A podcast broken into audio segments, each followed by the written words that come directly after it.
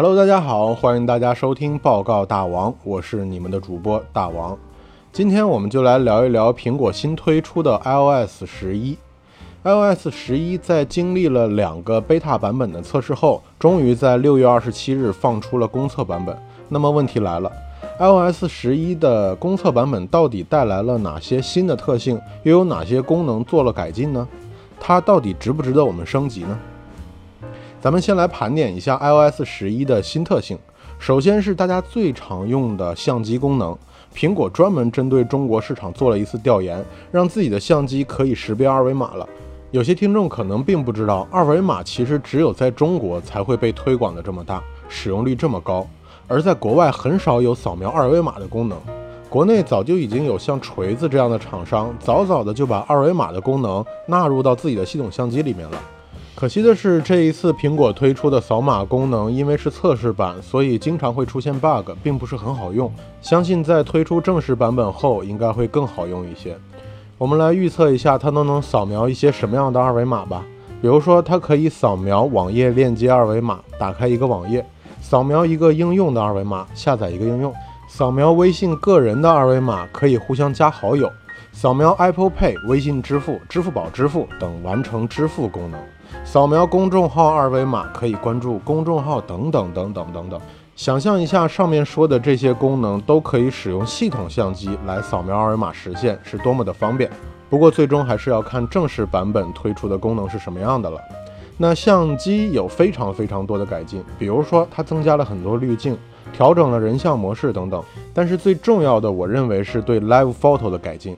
我在使用 iPhone 6s Plus 的时候，深深的被 Live Photo 这个功能给折服了。我拍照前后的那段画面，它都帮我保存了下来，留下了非常美好的记忆。但是有一个问题，就在我去抓拍一些画面的时候，虽然 Live Photo 帮我记录了拍摄前一秒和后一秒的画面，但是拍摄完的静态画面却不是最完美的那一帧。而苹果似乎也注意到了这个问题，在新版本的 Live Photo 中，用户可以选择任意一帧来当你的照片静态画面，这是非常实用的。那提到了 Live Photo，我们自然要说一下相册。相册，我认为最大的一点改进就是增加了对 GIF 动态图片的支持。这一点功能的支持不用我多说了吧？热爱斗图的听众们，你们是不是应该双手点赞呢？现在的手机内存一直都是特别大的问题，无论买多大的内存都不够用。我的手机就是一百二十八 G 的。到现在为止，手机经常会爆出内存不足的提示。归根结底，就是因为我喜欢使用手机拍照和拍视频，手机里面的视频和照片实在是太多了，占据了我手机三分之二的内存。为了解决这一问题，苹果对相册里面的照片和视频进行了算法的改进和优化。这一算法可以让你的照片和视频占据的空间缩小到以前的一半，而且在缩小它占用空间的同时，不会影响它画面的质感。成功给手机做了瘦身，但需要注意的是，这种照片和视频支持率比较低，传到电脑上或其他设备上的时候可能会无法读取。不过相信这个标准大家都会慢慢支持的，稍稍有点耐心，各大厂商都会效仿苹果的这一做法。那么说到瘦身，苹果其实还有一个新的功能，能让你空出更多的内存，这个就是卸载应用。这里说的卸载应用，并不像之前的删除应用。卸载应用后的应用数据还会保留在你的手机里，并且在桌面这个应用图标还在，只是变成了半透明的。如果你想要使用，只需要点击一下，系统就会帮你重新下载，而且还会还原你卸载它之前的那些数据。在卸载应用之上，它还有一个自动化的服务，就是可以开启自动卸载未使用的应用。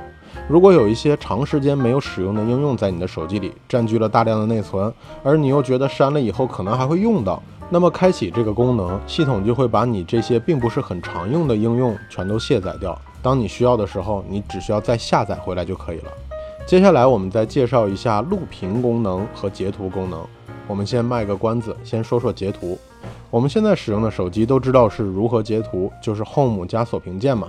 但是在 iOS 十之前的截图都会自动保存在你的相册里，想要使用的时候需要先到相册里去找。而如果你升级到 iOS 十一之后，当你截图的时候，截图画面会缩小并保留在你的屏幕左下角，显示为一张截图的缩略图。而且此时你还可以继续截图，所有的截图都会暂时的停留在屏幕上。点击这些缩略图之后，你可以选择其中一张保存或者几张保存，其余的都可以删除掉。同时，你可以编辑标注这些截图。最后，你可以点击分享按钮，把这些截图分享给你的好友。这些操作是不是很连贯，而且很流畅呢？我们再也不用愁去给别人发我们的手机截图的时候，在手机相册和 App 之间来回切换了。然后，我们就来谈一谈新加入的录屏功能。其实，这个功能更多的对于游戏主播来说是非常方便的。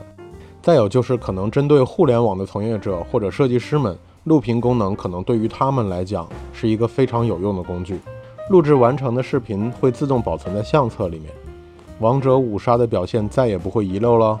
而这里要特殊说明的就是，对于一些有版权保护的 App，录屏是不管用的。你要是想翻录一部电影，等你录完打开一看，整段录屏画面都是绿色的，什么画面都没有。苹果还是很注重版权问题的。在浏览器里面，如果你打开网页，点击分享的时候，你可以选择将该网页转成 PDF 的格式，并且你可以对这个 PDF 进行标注。如果单独使用这个功能，它可能并不是很强大，但是如果配合下面的这个功能来一起使用的话，就会发挥出非常大的效果。这个功能就是文件管理器，顾名思义就是可以管理文件的地方。那么上面你保存下来的 PDF 就可以存在里面了。这个文件管理器就好像在你手机里的一块硬盘，你可以对它创建文件夹或者删除文件夹，也可以存放一些文件到你想要的位置里，就跟电脑的硬盘一样。但其实这个功能早就已经在安卓上是一个常用的系统功能了。那么 iOS 为什么迟迟不为用户提供这个文件管理器呢？我猜想可能会是出于安全的原因，或者减少用户浪费手机宝贵的储存空间的原因而考虑的。那为什么这个时候偏偏苹果又推出了这个功能？大王是这么认为的：现在的手机内存已经和十六 G 的时代不同了。最新推出的 iPhone 七最小的容量也要达到六十四 G，用户有更多的内存可以分配给应用、相册和一些其他文件，支配的空间变多了。而且再加上 iCloud Drive 提供了免费的五 G 线上空间，说白了就是苹果自带的免费五 G 网盘。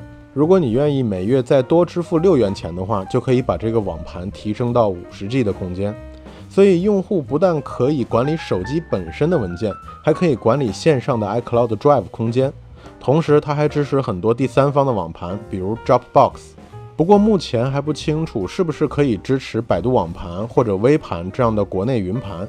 希望以后可以达成合作，毕竟国内的网盘提供的空间容量是非常非常大的。那么在新特性里面，我们再提一下输入时候使用的键盘。这次键盘的设计也是针对中国用户专门提供了九宫格的键盘，给因为没有九宫格而使用安卓机的用户减少了借口。不过，毕竟九宫格早就已经在第三方的键盘里支持了，所以也不算是一个特别突出的功能。再就是单手键盘，可以设置左手或者右手的单手键盘，设置后键盘的布局会更倾向于一边。对于早就已经习惯使用两只手打字的我，这个功能对我来说没有什么吸引力。下面咱们再来看一些功能的更新吧。手机的控制中心肯定是改版的最大一块了。控制中心就是你用手从屏幕下方往上滑的时候打开的那个控制中心。